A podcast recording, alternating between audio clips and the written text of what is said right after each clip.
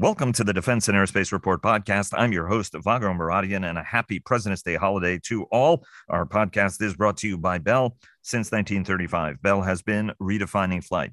Learn more about its pioneering spirit at bell flight dot com. Later in the program, how Huntington Ingalls Industries plans to grow its reach across the intelligence, surveillance, and reconnaissance market. But first, joining me is my good friend Byron Callan of the independent Washington research firm Capital Alpha Partners with a look at the week ahead and whatever else is on his mind. Byron, it's always a pleasure having you on the program. Great to be back, Vago. Uh, indeed. Uh, great to have you back on. And before we get started, Leonardo D R S sponsors our global coverage. Northrop Grumman sponsors our weekly cyber report and our cyber coverage overall. And General Atomics Aeronautical Systems sponsors our coverage of strategy. And I would also point out that H I I sponsored our coverage of the Surface Navy Association's recent conference and trade show. Uh, Byron, uh, great notes uh, over the weekend, among them a very th- uh, thought-provoking one about lessons uh, from the past and indeed uh, the present, as we're seeing Russia uh, mass uh, now uh, more than one hundred ninety thousand uh, of its troops in and around Ukraine. All the provocations, as we expected, uh, are uh, playing out. Cyber at- attacks first, uh, contrived incidents uh, in the east of the country, the Duma recognizing Donetsk uh, and uh, Luhansk, um, right? So the moves are in play. Um, you've been joining us regularly to talk uh, a little bit about the lessons and what you see as, as being interesting. You did some interesting analysis on the duration of land wars. Uh, and you also highlighted an excellent piece by Mark Kansian of the Center for Strategic and International Studies that ran on February fifteenth in, uh, on the Breaking Defense website about the utility of platforms like tanks, uh, attack helicopters, cyber, and, and artillery. Walk us through, you know, what how you're thinking, approaching this, and what your research is telling you Uh, or history tells us about not just what to expect, but how this should change how we think about the future. Yeah, well, I think, and uh, I'll just start out today, Vago, on Monday, President's Day. It is a market holiday in the United States, but you really are seeing uh, some pretty sharp reactions to events in European markets. Uh, the the Russian I M O E X, uh, it's kind of their stock market index, that's down almost eleven percent. The, the Polish Uh, Warsaw stock market, that's down around three percent. Um, credit default swaps on Russian sovereign debt are just blowing out. Uh, they're over, the last time I looked, three twenty, three fifty. I mean, that's a new record. People buy that when they, they think there's going to be risk of a default on debt. So, um, you know, the market's kind of going back and forth, and oh, we're going to have a negotiated settlement. You know, is Putin just bluffing and daring? But I, I think we really are kind of at a an extreme tipping point here. Um, and, and markets, I think, are also recognizing, uh, you know, really the, the danger in the situation right now. Um, and we did discuss that a little bit on the roundtable uh, yesterday. Of course, the situation uh, has escalated in the last uh, twenty-four hours as it looks uh, either more certain that Putin's going to invade or that Putin is doing a terrific messaging campaign, including uh, leaking stuff specifically to U S and allied intelligence uh, that actually right heightens the tension, heightens the danger, uh, yep. whether it's rounding up uh, Ukrainian uh, opposition figures and potentially, you know, uh, shooting them in the event of a, of a of an invasion. Right. I mean, that has a tendency of sort of focusing the mind or heightening the terror um, aspect of it. What's um, how should we, you know, at a time when the U S is about to issue a whole bunch of strategies that is, you know, and apparently the administration led by Kath Hicks and Susanna Bloom uh, have been taking these deep dives into the weapons portfolio about where we need to invest more, where we need to invest less. Mark Kansian's piece raises uh, some questions that a lot of us in the community have been debating and discussing for a very long period of time. And then you did the analysis on uh, the length of conflicts and land wars and what they potentially tell us. You know, walk walk us through your thinking on both these axes. Well, let's start with the, the land wars, because I think, you know, we're coming off Afghanistan, and in popular memory, people are thinking probably too about Vietnam. You know, those are, you know, twenty-year wars, right? Um, but, you know, when you look at these conventional conflicts, uh, they pitch two relatively similarly armed um, combatants against one another, uh, or multiple, multiple uh, combatants. You know, the one exception, I suppose, since the nineteen sixties has been the uh, the Iran-Iraq War. Um, you know, that lasted almost uh, two thousand nine hundred days from nineteen eighty to nineteen eighty-eight. But a lot of the other wars are really relatively short. Uh, they're short and violent. Um, you know, the Six-Day War uh, that Israel fought against uh, Jordan, Syria, and Egypt in nineteen sixty-seven, you know, the, the, the name of that war kind of speaks for itself as far as the length. But even Desert Storm and then Operation Iraqi Freedom, you know, they're kind of a month and a half long each. Um, you've had shorter wars. Um, the October War that Israeli, the Israelis fought against uh, multiple Arab states in nineteen seventy-three lasted nineteen days. Uh, the Indo-Pakistan War in nineteen seventy-one that basically led to the formation of Bangladesh, uh, that was a fourteen-day war. So the, the point I think here, obviously we don't know the, the full scope of what the Russian objectives will be and how quickly they can accomplish those. But I think you are looking at something, you know, I've used kind of a, a back-end marker as uh, Orthodox Easter, which is April twenty-fourth, um, just kind of riffing off the old thing that the troops are going to be home by, by Christmas. Um, clearly, that could change depending on how effective the Ukrainian forces are, how effective Russian forces are, and what the, the true and ultimate objectives of, of the Russian forces are. And, and maybe like Uh, Operation Iraqi Freedom, the intense conventional phase of the war is just the opening round, and then you get into a much longer, messier, drawn-out uh, counterinsurgency, partisan-type activity that, uh, that again, can make this a very long war for Russia. But uh, I just think kind of as a framing metric, you know, you have, from a combat standpoint, it's going to be, I think, fairly short and fairly intense. I mean, actually very intense.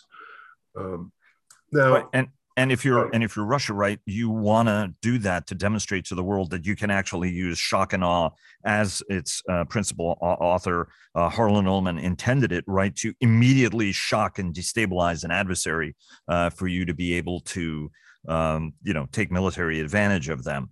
Uh, and, you know, as we heard from Brian Clark of the Hudson Institute on this program uh, several times, right? I mean, Putin is the one who's maintaining escalation dominance here, right? And, and decision in decision-centric warfare, he's really delivering a bit of a masterclass on it. Right. And and there there is the risk, of course, uh, that the Russian forces don't perform that competently. And maybe that was one of the lessons from the Iraq-Iran war. You know, if you recall, Saddam Hussein launched this attack against uh, Iran in the hope that it would collapse the revolution and the Iranian forces would fold pretty quickly. They didn't. Uh, you know, the initial Iraqi airstrikes were frankly fairly incompetent. Uh, and then, and then his ground forces got bogged down pretty quickly in the incursions they made into Iran. So it, it's not to say that something similar couldn't happen, although I just think the correlation of forces between Ukraine and Russia, you know, Russia's going to accomplish air supremacy, you know, in the opening days of this campaign. Uh, the advantages they have in artillery, armor, um, support systems. I mean, you know, the, the optionality they can create with their amphibious forces, um, you know, uh, the, the type of weapons that the U S and, and allies have been providing to the Ukrainians are going to help, but they are not strategic or decisive by any way, shape, or form. Uh, and of course, uh, the Ru- Russia maintains a lot of long-range uh, precision as well as area denial systems, so that is a real complicating factor uh, uh, uh, for uh, uh, defenders. Uh, let me take you to the question of uh, the seven hundred seventy-three billion dollars number that's been reported the administration is likely to ask in twenty-three, and a bit on Mark's work about whether or not. Right. I mean, we have a tendency of looking three, two, one. We have a tendency of looking at these sorts of things and say these are inflection points, uh, whether uh, the uh, Azerbaijan uh, Armenia war or or what have you. Right. There's a tendency of looking at these as like, holy cow, this is a, you know, we're, we should be hitting the reset button and reconsidering some things. And yet we find ourselves not not able to do that. What do you make of the seven seventy-three number? Um, and what do you Will any of these lessons and things that Mark is discussing and all of us have been discussing for a long time actually get reflected in this budget in terms of the choices? Absolutely. I mean, this is this is going to be the largest European land war uh, since nineteen forty-five. I, I suppose you include, uh, you know, the the Warsaw Pact invasion of of Czechoslovakia, although there there really wasn't combat um, in that in that particular operation in nineteen sixty-eight. But um, people are going to be watching this for all sorts of lessons. Uh, you know, what does it mean? And and I wanted to mention the Mark Kansian article that you know you mentioned a minute ago. He raised some, you know, I think they're older debates. They were debates that were never really resolved, but you know, what's the future of the main battle tank? You know, what happens with attack helicopters? How effective will cyber really be in these campaigns? Um, there are a couple others that he called out, but you know, what I I kind of responded, and I think I think they were all very good points, but they're not new in a funny way. We had a pretty interesting debate about the main battle tank, um, you know, right after the October War, when Uh, Soviet supplied anti-tank systems uh, that are infantry operated really mauled some of the initial um, Israeli armored assaults. I think once the Israelis found a cadence, uh, you know, that they could suppress these types of, of um, infantry armed weapons, you know, they, they eventually prevailed in that campaign, and we continue to build main battle tanks. Um, attack helicopters, you know, there, there was an incident during the two thousand three war against Iraq where it was a, a raid with Apaches that uh, they ran into some pretty heavy Iraqi ground fire and turned back. The, the, the mission was aborted, and arguably, you know, that didn't stimulate the same kind of debate. But, you, you know, there are going to be, um, I, I think you'll see Mark correctly pointing out, we're going to see these debates revisited again, depending on how effective uh, Russian equipment is against Ukrainian uh, forces, and vice versa. And, um, and there are probably going to be some new ones that we really haven't thought about either. Amphibious assaults, you know, Dieppe in nineteen forty-two failed, uh, you know, a raid by British and Canadian forces against uh, German-occupied Dieppe in France, but that didn't turn everybody off from amphibious operations. On the contrary, you know, we, we kind of learned from that and, and pushed ahead. So um, um, I, I would uh, point out right in the seventy-three war, you're talking about the Sagr uh, yes. anti-tank uh, weapon, which was uh, which was for, formidable. But again, right, I mean, warfare is, uh, if nothing, about innovation uh, and how you, you uh, end up uh, being able to deliver uh, capabilities. Uh, but I think his point about the development of a new generation of precise weaponry, what does that mean to assault a hostile beach? I know that we always have a tendency of saying in the Marine an- Marine Corps answer to this is, we will land where we're unopposed. And maybe, um, you know, we we ended up landing in a lot of places where we were opposed, and the bottom line is there you incur enormous casualties uh, in in doing so. Um, yeah. Vago, you know, you never say never on this, but I think right now this might be, you know, because of the, their, their militaries going at it that that are in some ways similarly armed. I mean, the Ukrainian military is is largely still equipped with former Soviet kit. Um, so, you know, in-laws and javelins, uh, you know, Harris Falcon radios, um, some of the counter uh, battery radar the U S has supplied. You know, they're minor. Uh, they're minor in, in the in the context of this campaign, I, I think. But um, but I'm not I'm not looking at this conflict as something where we're going to see a um, a sea change in, let's say, the dominant a, a view that you know main battle tanks are really not going to be worth any military uh, procuring. On on the contrary, if the Russians use these very effectively, Um, it might instill more interest in main battle tank inventories, particularly among some of the European militaries that are, are have carrying a fraction of what they used to in, in main battle tanks. So, um, you know, bottom line, I just think we're going we're going to see a lot of uh, inevitably, you know, this war is going to be very carefully uh, analyzed, and there will be consequences. Byron, we've got about two minutes before we uh, run out of time. Uh, want to talk about uh, industry news, but also quickly uh, the week ahead. One thing you highlighted in your program, as everybody knows, G M Defense is our uh, technology uh, coverage sponsor, and an interesting transaction with General Dynamics. What did you highlight, and what do you find so uh, well, interesting they, about the deal? Yeah, they, you know, it was announced last week that uh, General Motors had joined General Dynamics' team for the Optionally Manned Fighting Vehicle, which is the Army program to replace the Bradley. And I think that's shaping up to be a really interesting uh, competition.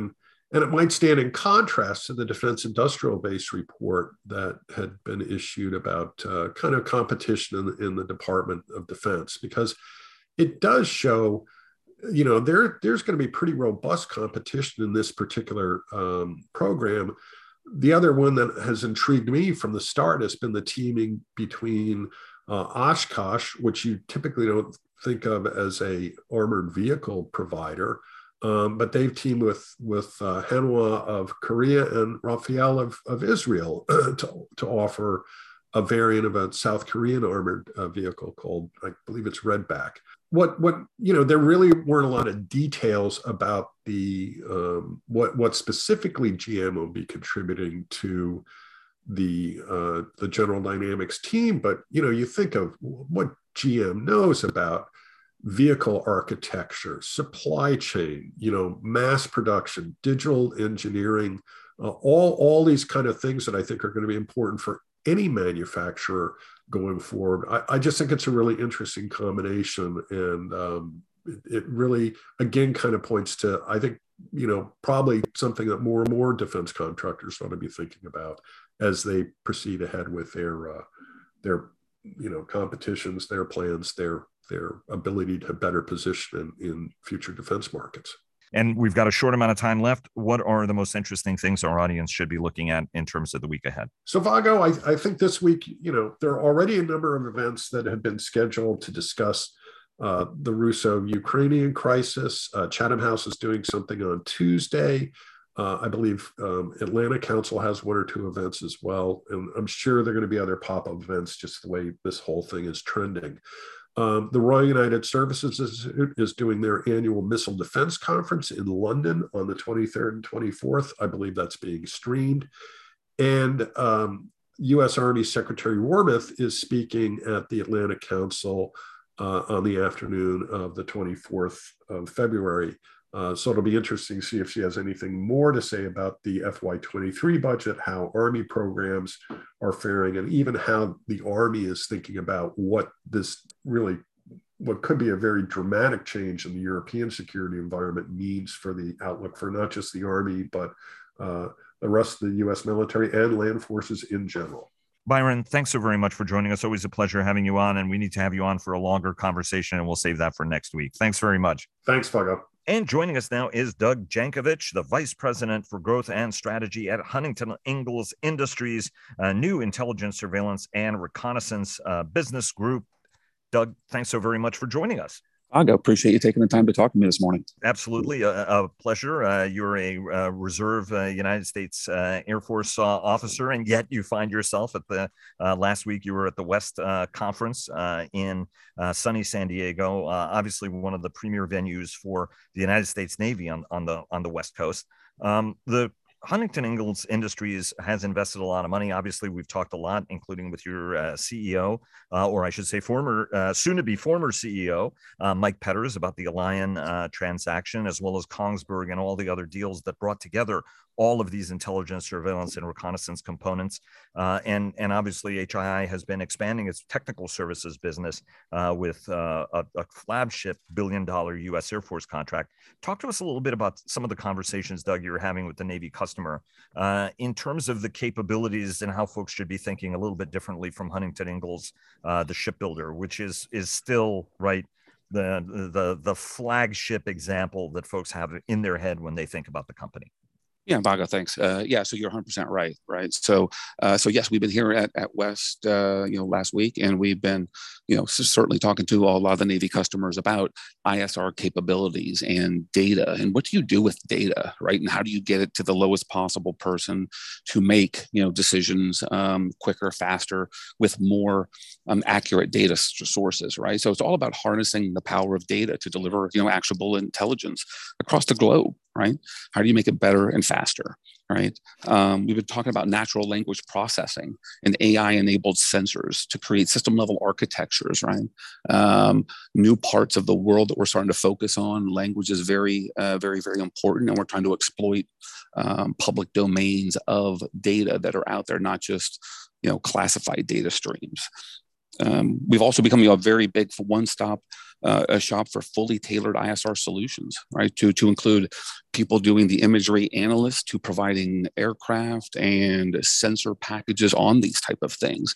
We truly do bring best of breed approach whenever a customer needs a solution set. That's one of our you know, key strengths. You know, one of one of the things you said was interesting was uh, some of the language processing capability. And obviously, uh, right, growing a Mandarin speaker, for example, or a Russian language speaker, and, and one of the challenges we found in Iraq and Afghanistan uh, was the difficulty in bringing these kind of skill sets, uh, you know, developing the skill set because it takes so long to train folks. Talk to us about some of the capabilities you're bringing that are unique and differentiated from what other people in the marketplace are doing, because there are a lot of guys who are in this space. Uh, and a lot of folks will say, like, hey, well, what do these guys, you know, uh, know uh, compared with what uh, some folks would see as sort of heritage players? Yeah. So it's really about speed to business, right? So um, how do you ingest all of these thousands of pieces of public data streams? How do you understand slang versus technical jargon? How do you understand sentiment? How do certain sentences read to a reader versus how they're typed, right? So the understanding of that. And we've been very aggressive with creating um, software algorithms that take in all of these separate data streams. And really you can take that data and correlate it and fuse it to really understand what's being said and um, where those things are happening around the world, right? Where, where key certain words are being spoken the most and what, what kind of sentiment is being spoken or, or, or implied around the world. Um, that's what we're doing today. That's what we're leading, leading forward in. And really it's, it's the ability to rapidly integrate new language sets, uh, sets, right? Um, You know, instead of growing a person to speak Mandarin or one of the hundreds of dialects, we'll just use the Pacific as an example, right? Hundreds of dialects out there, maybe even thousands. Um, we can do that with software very, very quickly in a matter of months versus, you know, growing someone that takes years. So, so that's the differentiator that we're really trying to bring to market is really speed and accuracy. Um, let me take you to the platform side of things, right? Um, there, through the Remus transaction, you uh, you guys, um, uh, excuse me, through the Kongsberg transaction, you guys acquired uh, the Remus, which um, is one of the most successful underwater uh, vehicles. Um, what are some of the products you're displaying, right? Because you have the Remus three hundred now. You also have the Minotaur. You guys highlighted a lot of stuff last week at West. What were what were some of the hardware elements? And then how are you linking those hardware elements, right, to the data piece of it that you just discussed? Yeah, that's a great question, right? So yes, we had multiple things on display out there at West, obviously big, beautiful ships with uh, with airplanes, you know, carriers and, and destroyers, et cetera. So, so that was the showpiece of our you know booth uh, last week. But also as important is Is are, are these enabled technologies that we're bringing and, and wanting to show, right? So the Remus three hundred is, is one of them, right? This you know, U U V capability. Um, and, and we've been doing some trials with it. We've had some success with it. Um, and we have multiple variants of it, right? So the three hundred is just one model. We have, you know, extra large, large. We have multiple sizes depending on the payload required and the mission set needed. Um, so, you know, the goal is to really expand the integration of key enabling technologies onto these Uh, vehicles and really exploit the capability into the battle space. Um, that is one, you know, one part of our, our, our booth. Uh, the other part that we talked about was our um, R F multifunction capability, right? So this is a, a, a system that we have that ingests and absorbs uh, the R F spectrum in a given area, right? So I can be out in the field, I can be absorbing the ones and zeros being transmitted and really understand who's out there in that environment. Um, we can use it as a decoy system where it can emulate other emitters um, as a way to a decoy um, capabilities. Um, it can also provide electronic warfare um, capabilities as well. So it's a very, very powerful system, everything from man portable to vehicle, multi-domain application. Right? So it covers a very broad range of, of, of, of application sets. Um, you, you mentioned Minotaur. So, you know, uh, obviously one of our showpieces that came over with the Alion um, acquisition, you know, six months ago or so, you know, Minotaur, multi-domain application, right? So it's, it's the Minotaur mission management system, command and control, right? Currently today, it takes over fifteen separate data streams. And by that, I mean sensor type of data. It can take R F, acoustic, E O I R, national data feeds into it and really correlate it onto a single screen to where you can really understand what's going on. It fuses all those data streams together, correlates and associates what is happening on that data and, and how that looks to a end user. Um, you're able to filter the data. Right? So you're able to see if I just want to look in a R F spectrum alone, you can you know disable the other sensors or or, or remove that view. Right. So so it's highly adaptable. Um, it can be standalone or complementary. Right. So you can have it as a very tactical edge capability, or you could have it built as part of a much longer um, I S R surveillance type of capability. Really, at the end of the day, is it's really about accelerating decision and, and, and decision making at the tactical edge. Right. As a military guy myself, right, getting that getting that decision making to the lowest echelon of of the fight is the most um, is is the most effective. So that's where we want that to be, versus it being you know maybe hundreds or even thousands of miles away. So getting accurate, highly reliable, trustworthy data that people can make decisions on, that is what we're all about. Um, let me ask how your business uh, strategies are then syncing with uh, what the Navy's planning is, uh, or plans are, uh, I should say, right? Um, obviously, the Joint All-Domain Command and Control System is uh, sort of a centerpiece for the United States military. Uh, the Navy kind of made it definitively clear that they're part of the program, but they're sort of not part of the program, that they're going to do what the service is going to do uh, or execute its plan under the Project uh, Overmatch Uh, model uh, uh, as to the Chief of Naval Operator, the C N O's blueprint, Admiral Gilday's blueprint, uh, that uh, Rear Admiral Small uh, obviously uh, has has been the co-author of.